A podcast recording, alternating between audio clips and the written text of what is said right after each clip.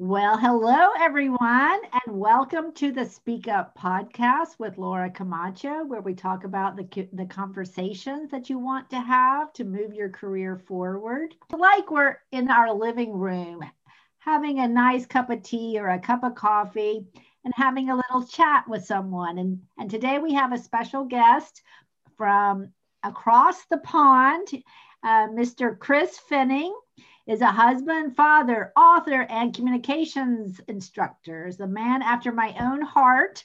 I really like his book. He's uh, like we do actually quite similar work. He works on improving communication between IT and business teams, which we all know there's a lot of work there, and has recently put out an award winning book, book called The First Minute How to Start Conversations That Get Results what could be better. And it's it is short it is to the point and he gives very specific advice and i and i really like that.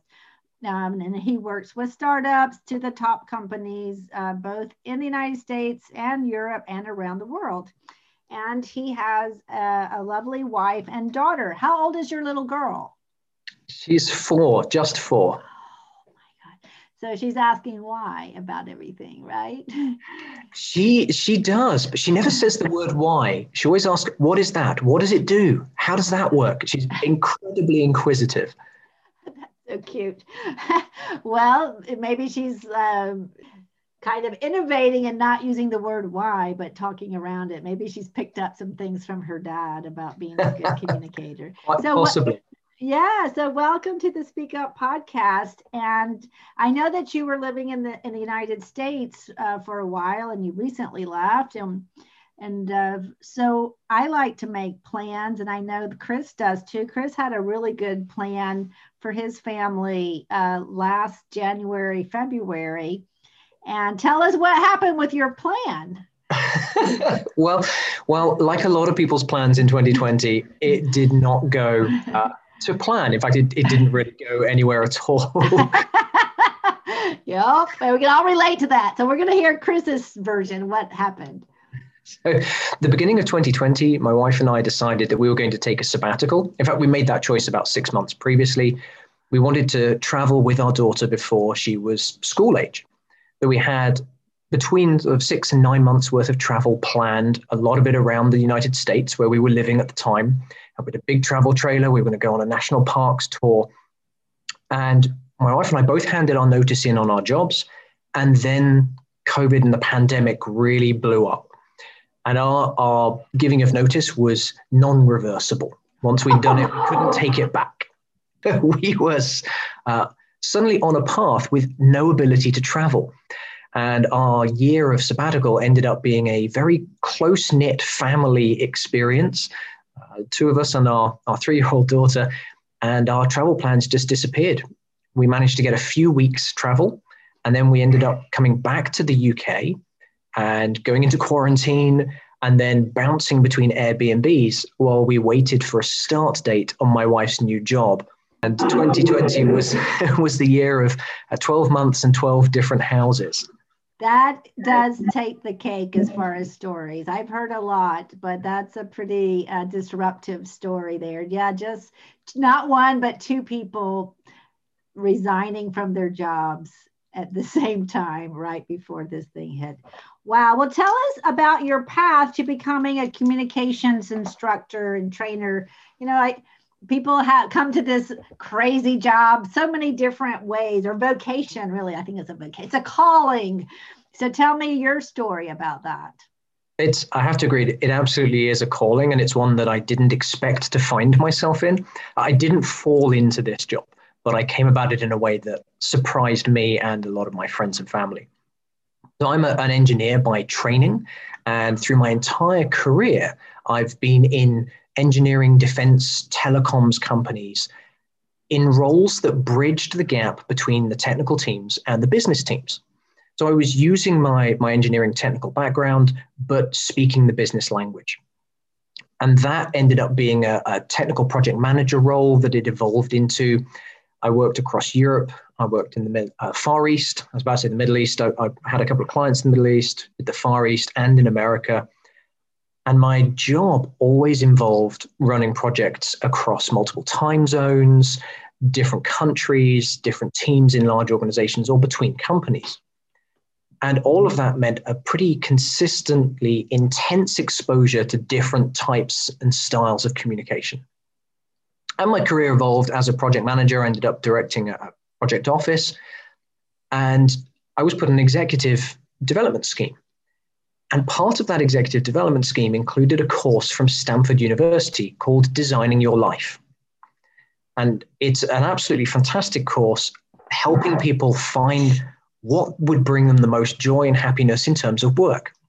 And unfortunately for my then employer, who'd paid for me to go on this course, I discovered within a couple of days of starting that course that I didn't want to work in that industry or in that job anymore because it wasn't um, it wasn't bad. It just mm-hmm. wasn't bringing me the level of joy that these other possibilities that came up, the ideas that came out through this course, I, my eyes had been opened to other possibilities for working.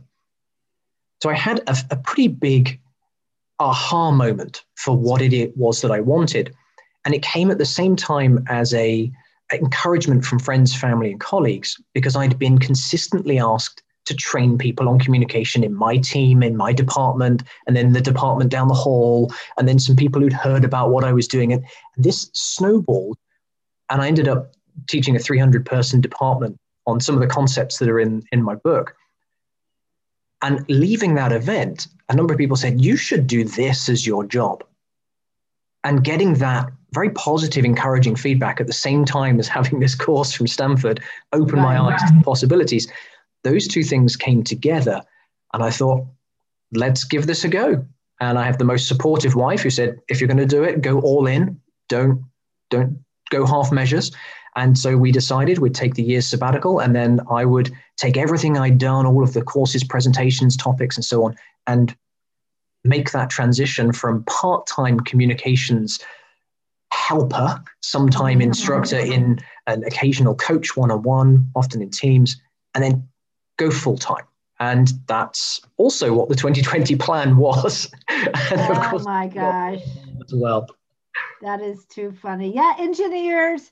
I work with engineers too, and I think of them as um, being trained in solving problems and dealing with constraints but it seems like they don't get training in how to talk about their work to uh, other stakeholders. Do you find that to be the case? Oh, absolutely, yes. There's in my own engineering degree, I don't recall there being any communications training.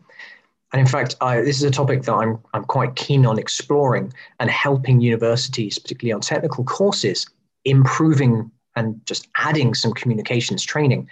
I did, did a review of the 2020 computer science courses at the top 10 American and top 10 UK universities.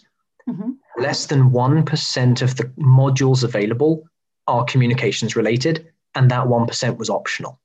Oh, wow. That was good research, though, that you did. Well, imagine if you had you saw and you felt and, and you worked with these problems of different stakeholders, different companies, different time zones. So how do you, you know, what what is your take on what it takes to be successfully communicating while working from home across different teams? Because I think the structures in companies are also more fluid and, and people are having like an increased number of messages they have to get out more audiences and maybe less clarity sometimes like what from your point of view i would like to hear you know what what you're seeing and what you're recommending? Uh, yeah and now obviously work from home and remote communication is the topic in the communication world at the moment. And I, I have to start with a confession. I didn't really understand why it was such an important topic when covid blew up. Now the reason being, and this is for a little bit of context, is I'd worked at home for years before COVID. And my entire career has been spent working with remote teams, being based in the UK, working with people in France, Romania, Taiwan, and the US all at the same time. So my career was based on remote working and it was just normal, natural, everyday things for me. So when there were suddenly all of these uh, blog posts and interviews and news articles about the strain of communicating and working from home, I was a little bemused as to why it was so difficult. Then I engaged my brain and, and realized that normal for me wasn't normal for everyone. And once I'd got over that fairly obvious hurdle, I then really appreciated what I'd been exposed to, which was 20 years of learning how to communicate remotely. That's right. And, and were the when you were doing that, were the people that you were working with also were working remotely, or it was you at home and them in offices? A blend. Okay. So some of my some of the time I would be in an office with project teams that I was either part of or managing, and our stakeholders could be down the hall, down the stairs, or on the other side of the country. In other cases, it was me at home mm-hmm. and my stakeholders in multiple different countries around the world. And sometimes we'd all be in a room and there'd be one person on the phone. So I've really had exposure to multiple different flavors of remote working and, and being in a blended team. And to, to come back to the original question of what's my advice for this, mm-hmm. it's I always considered that everyone was in the same room, whether you were on the phone or physically in front of me. I had to make the effort to engage everybody as though they were there in the room. And the way that that becomes difficult, particularly if you've got a blend of some people in the room with you, or now some people on the screen on Zoom and some just on audio, you, I created an avatar of that person in my mind. But because I didn't see their body language and I couldn't see whether they were getting a point or buying in or had a question, I would have to do extra prompts for those people mm-hmm. to, to ask, to clarify, to make sure that I was taking the effort to include them. And the, the fortunate thing for all of us were our teams were so used to doing that that there weren't any obvious points of failure. It wasn't like there was just one person at home and it was a random occurrence, so they got forgotten about. There was a pretty good sense of inclusion in most of the companies that I, I worked for and with. For many years, before not working from home, but just companies, as you know, having different locations, what I observed was that the further away from the home or where the decisions were being made, that people tended to feel like nobody tells me anything or feel uh, left out. And yeah. then that can be magnified for some people while working from home. And what I find helpful to do what you said, to pretend like everybody is in the room like how would you that's a really good way of visualizing it. Like if we were in the same room how would we be carrying on? But i like to think about it as having more structure which should be a very engineering friendly term like structuring in more interaction yep. and getting your agenda more clear and what who for every person that's there like what do you want from them and what is your purpose? Don't you think that's helpful? Yes, it, it really is uh, because you, you can't have a drop in, or it's, it's harder to have a casual drop in sofa conversation on Zoom. We're, we're finding ways to do it as, as a society. We're finding ways to socialize through the, mm-hmm. the video tools, but it's not the same. One of the reasons that the structure worked for us is being either technical companies or very projectized organizations. There was always a call for good agendas, know your point, make sure you're making the best use of people's time. Don't have 35 people on a meeting if you only need five. So all of those things were baked in. Not saying we got it right all the time. there, was, there were definitely wasted time, dollars, and, and so on in uh, in those meetings. But overall, it, there was a pretty good awareness of not only inclusion but having to have efficient sessions. Yes, that's very good. Well, you must have some stories being an engineer and working in IT of of how this quality like just before we got on the call, I was coaching someone from Romania actually. You mentioned having worked with Romanians and she's now with a tech company in California and she was uh, being perceived as like a very negative person because she was always focused on the problems and not selling, you know, like selling herself or talking about the wins because she was, you know, in her way of thinking, like more focused on her you know getting the problem solved the most efficient way possible versus building relationships and uh, you know sharing the, the the wins or the positive things. So do you have any stories or observations about how having that um, lack of a skill of building the relationships and really selling yourself can hold a person back a really strong technical person back in a career success that's a that's a great question. So I'm, I, just wanted to make sure I, I heard the question right. It, is this about the remote side and how that can hold back career, or about some of the te- challenges that more technically trained people may have? Option B. Okay, option B. Thank you. Um, so technical people and career promotion and communication is it's the topic that I want to talk about. So I'm going to try oh, and not, not run forever on on this. And we've already touched on part of this where the training that technical technical degrees provide focus on the technical content. And there's an enormous amount of ever changing material. Computer science degrees need to be updated every year or two because, or even sooner than that, even more frequently than that, mm. because the technology is changing. Five years ago, artificial intelligence wasn't part of a course, but it, it, it has to be now, otherwise, the computer science course is obsolete. And this is partly why technology courses are and university degrees are difficult to fit in the communications because there's so much else that changes. There are very few other degrees that have the level of change over time that a technical course has. If you're doing a a, a degree in a language, language doesn't evolve every six months.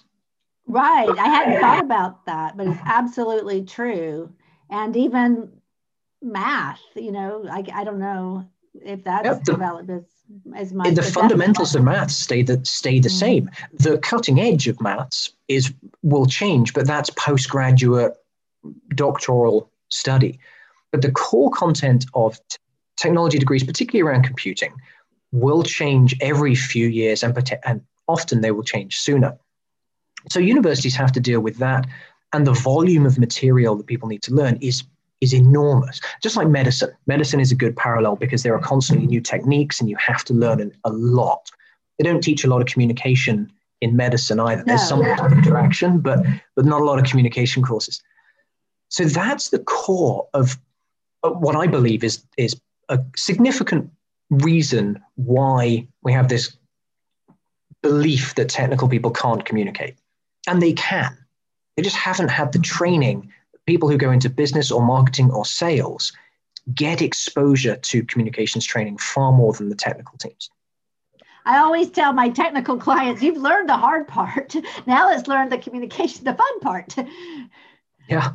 Yeah. And it's when when are we going to build that in if it's not done through school which we don't teach communication at school it's not done through university and then they go into a company and they're applying their technical skills is it on the company to train the employee or is it on the employee to develop for themselves which also software developers spend a lot of their spare time keeping up with the advances in their own technology as well so they learn a lot outside of work hours I did not know that. I did not know that. I'm going to be even nicer to my software engineer clients.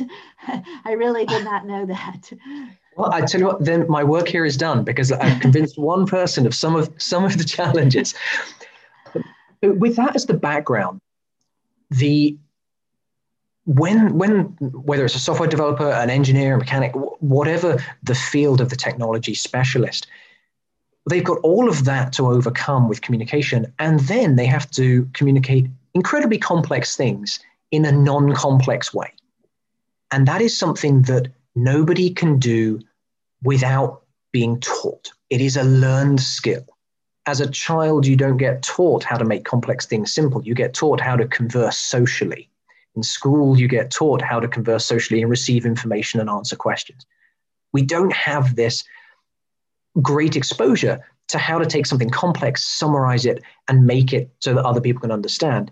And people in technical roles have the most complex things to then translate in a way that makes sense to any audience, whether it's the salesperson or accounting or marketing or the project team or whomever. That's so insightful because then the technical person, in trying to explain, as I call it, to a golden retriever level, like, you know, just to somebody who has no idea. And then that sales or marketing or CEO gets so impatient because it's taking so long and they're going into so many details. And you know that's why there's this uh, conundrum like I'm, I'm sure you're here how much detail? How can i explain this so they understand when they don't have the patience for me to really explain how it works? I have a really a whole new understanding of the complexity of the problem it is it, you've just articulated what the, the classic scenario of just get to the point and can you just just tell me already what it is that you want me to say? And the person is trying their very best but they don't have the tools or techniques. And none of us very very few people have been trained in how to be succinct. It's one of it's one of my favorite catchphrase uh, catchphrase comments is that almost everybody's heard the advice you should be clear and concise. Yep. Has anyone ever told you how? Nope. And if you google it you'll get a bunch of different stuff but you don't really know what to go with actually. Exactly. Being clear and concise is a goal. It's an aspiration. It's a very good goal. But that's the advice we give people, and we don't give them a clear structure. And engineers, uh, not just engineers, actually, I'm going to make a, a broader statement. Most people, many people like having a step by step process. Do A followed by B, followed by C, and you'll get the result. And that's why I wrote my book. That's oh. the problem I wanted to solve. And that's what the book is about. It's and it's and it's very good, very clear.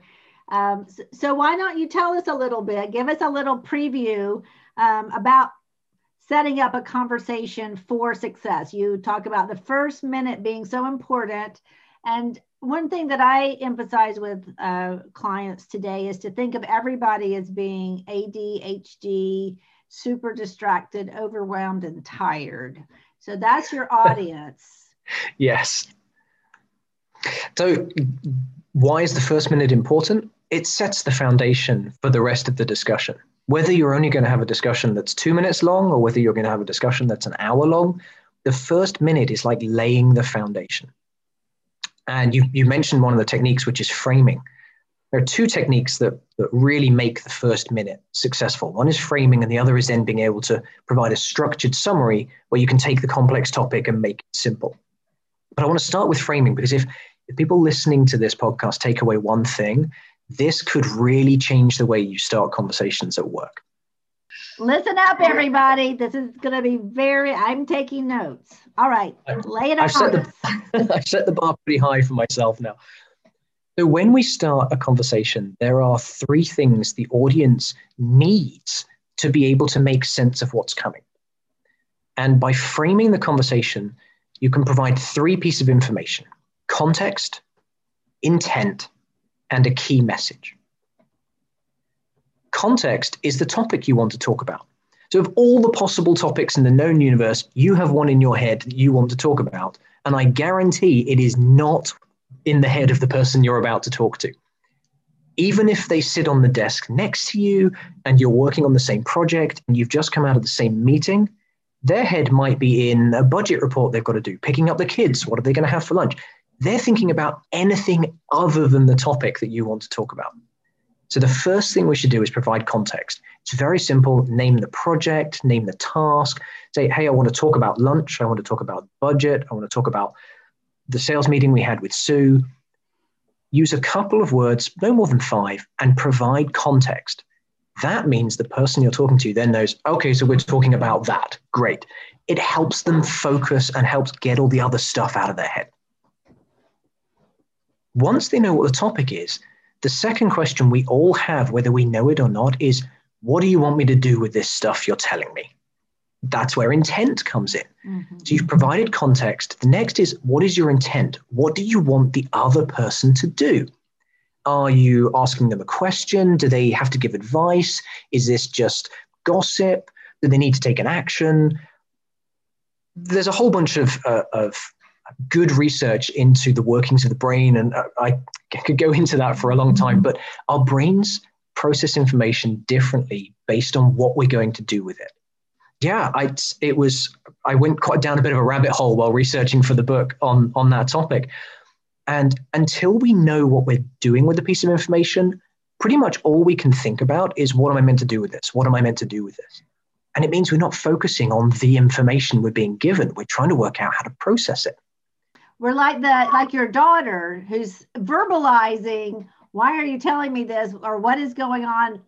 But we but we just we're polite, quote unquote, polite. And so we're just wondering like, why the heck is he telling me this? And until yep. that question is answered, we cannot really focus we can't focus. You're absolutely right, and it can be minutes, five minutes, ten minutes. Why?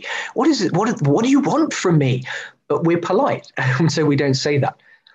So take the guesswork out of it for your audience. Tell them the topic, and then tell them what you want to do with the information. Hey, I need your advice. I need some help.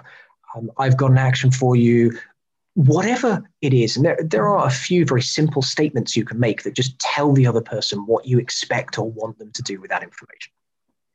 So you provided context, you've told them the intent.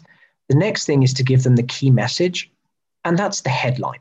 That's the most important thing that you're going to talk about. And one of the things that's helped helped me work out how what is the key message. It's the thing that if you got interrupted the second after you'd said it, the person would still have a pretty good idea what it was you wanted to talk about. Oh, that's very clever. It's not the backstory, it's not the history, it's not the subplots, it's the headline. In, in newspapers, in the media, if you're listening to the news, watching it on the TV, they lead with a headline that tells you taxes are going up, winter is coming, there was a car crash babies have been born, that you get the key message and then they expand it into the rest of the article. Right, the, the takeaway. It's it can be yeah, it can be the takeaway. Um, it is the yeah, it's the most important thing you want that other person to know. Again, in about 10 words, it's just a headline. You don't get newspaper headlines that run on for three pages. You get a headline that, that's in bold and at the top. It's easy to say, but it's hard to do. So I can sit here and go, just give the key message. It's not, it's not the easiest thing to do. It does take practice. But if you start a conversation with that, if you frame a conversation with, here's the context, here's the intent, and here's the key message. Another way to think of that, here's the topic, here's what I want you to do with it, and here's the headline. That other person is now focused on what you want to talk about. They might still have a couple of other bits in their heads, but for the most part, you've helped push all that other stuff out You've answered the unanswered questions at the beginning, and then you're ready to have the conversation about your topic.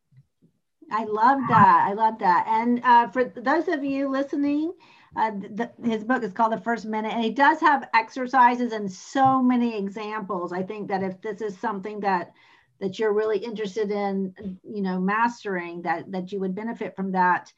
So, so let me ask you about verbal processors.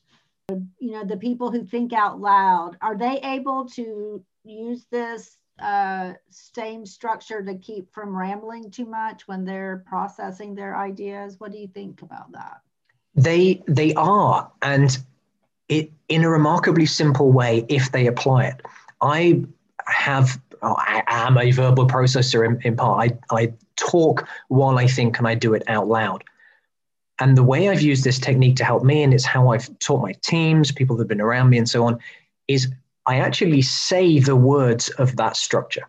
I say the context is this, my intent is this, my key message is this. That's how I started. Now I do it in my head because mm-hmm. it, it doesn't flow quite, quite as well. But for people starting out, if they're struggling to organize their ideas, use the framework. Say, what's the context? What's the topic? And whether you say it out loud or in your head, give yourself those labels. And that can help provide sort of an anchor to say, all right, uh, now I need to just say something about the context. And then I need to say something about the intent. And it doesn't have to be perfect oratory. We're not looking for, for wonderful poetic prose. Work conversations are functional. And these techniques are functional. So it doesn't matter if it's not pretty, it can be clunky. But if it's organized, your audience is going to be very, just grateful for that. Is that when we get a structure that we can use, then that helps the brain to come to the message faster because after a while your brain will get used to okay now she wants the context now the intent now the key message. And so it just becomes a you know we know communication is so much habits and this is a new habit to develop. But i think it it, it maybe it feel clunky at first but i do think that it ends up being a shortcut don't you think for yes. Yes absolutely. And as with anything if, it, if it's done with enough practice enough deliberate practice it becomes a learned skill. Yes. Well, tell I know you work internationally and that's so exciting. So, will this tool, this structure, context, intent, key message work with anybody in any language or does is, do you have to make adaptations i was coaching someone in india and we were talking about adding personality and she was a little skittish about it she was not sure if that would be culturally sound it's it's one of the challenges of being an instructor in this field in a global, truly global world where we can be working with people all around the world. Culture is very important. One of the things that I'm very fortunate about with these techniques is they are so fundamental to the, the basics of communicating your topic that they don't get, they're not impacted by cultural needs significantly. There are some areas, uh, particularly in Asia, where there's a very specific way to deliver information. But even uh, even the clients I've had in Asia and in India have said that this has helped them organize their thoughts before delivering it in whatever the uh, culturally appropriate, workplace appropriate setting is. But because this is so, it's the first 15 seconds of the describing your topic. There's not a lot that you need to pack into that. Um, so it does it does seem to work everywhere. And I, rather than just me saying that and, and, believing that that's true, I did have a course running through last year, and I had uh, people from 102 different countries join that course and provide feedback on the tools, and that helped shape them a little bit for for the book. And there were no situations that were raised where this didn't provide some benefit, which was which was great it's it's one of uh, I was talking to somebody yesterday about this, and they said it's like in maths where you boil things down to the simplest equation. It's very difficult to get it wrong when you've got it down to the, the simplest level. And I'm fortunate in that I took a very small thing, one minute of conversations at work, and that's the the piece to focus on. It was was hard to get it wrong, and there did seem to be some universal truths in that. I do want to add the caveat that if anyone's listening to this and, and knows of a, a counter argument to that, please get in touch because I'm always looking to find ways to make this more applicable. And I definitely don't want to put something in someone's hands and say this is going to help if it's not. So you know, no way that this would really fall on its face, please do do get in touch. In other words, don't sue us, okay? yeah, that too. Please don't do that either. um, yeah. Well, you know, the way you put this together, it does sound like an engineer derived solution. It's very practical, very structural, broadly applicable. And, and I think it has, I think when people learn to communicate with more structure, they also begin to think with more structure, and that has other positive ramifications uh, for your career. So this has been so cool. You know, there's uh, so many people that they may not work, they may not, not everybody who listens to this is an engineer, although a lot of them are, but also people in finance, project managers and product managers and program managers in tech companies who you know they they straddle that talking to techie people and clients and so many different stakeholders. I think this is so practical. That's really what I liked about your book is that you get a value in a short time. And um, thank you for that. And as we're, we're running out of time for our uh, session today, what advice would you give people that you've learned in this year of being a communication specialist, used to be an engineer. Um, what what is your take on having just better conversations, like the value of that, other than the transmission value that you get your point across? And just you know, just tell me a little bit. Let's share a little bit of your thoughts about the world of communication. Oh, that's a deep question. That is a deep question. Um, I could go in so many different directions. Uh, so I, I'm going to give an answer that's relevant to those who are coming into remote working. Okay. And one of the biggest tips that that I've either experienced or have experienced and have seen others do is relax into it a little bit. There's a lot of pressure to get the communication right. And when we put the pressure on ourselves, we're only going to make it harder. So relax into communicating on the phone, on email, on, on, on video. And it's okay to have your personality come through while you're working. I love that. In fact, I've been told to relax many times. Did my mom prompt you for that or something? my, were you talking to my husband? I, I, I plead the fifth. right. Yes, it, it does help to relax. You do, your brain actually works better when you're more relaxed. Well, this has been a lot of fun. I feel like it's been shop talk uh, for me to get to talk to someone who shares such a similar point of view. Usually, uh, even though you're an engineer for crying out loud, I I'm not. I'm not. I oh, can't. Any, oh. No, I was by training. See, anyone who is an engineer listening to this is going to be going, "No, he's not. He's not practicing engineering. He's not an engineer." So I, I will. I I'm an engineer by training. I've had uh, did work in that field, but over the years have moved across into the business side, project side, and now the communication side. So just want to, I don't want to be looking over my shoulder for, for the right. next month. People going, I'm an engineer. So Chris is admitting that he is no longer an engineer. All right, so we we we do have that clear, but he used to be one, and and uh, got a lot of valuable experience for that. So this has been so much fun. I hope maybe sometime you'll come over. We'll get to do do another one in person. That would be fun. And um, I wish you all the best with your new location. Uh, Chris is now in Amsterdam. He's living without furniture temporarily with his family, which you know is a lot of fun. And uh, we'll catch you on the next episode. Thank you for tuning in, and we'll see you later. Bye bye. Thank you, Laura. Thank you. Bye.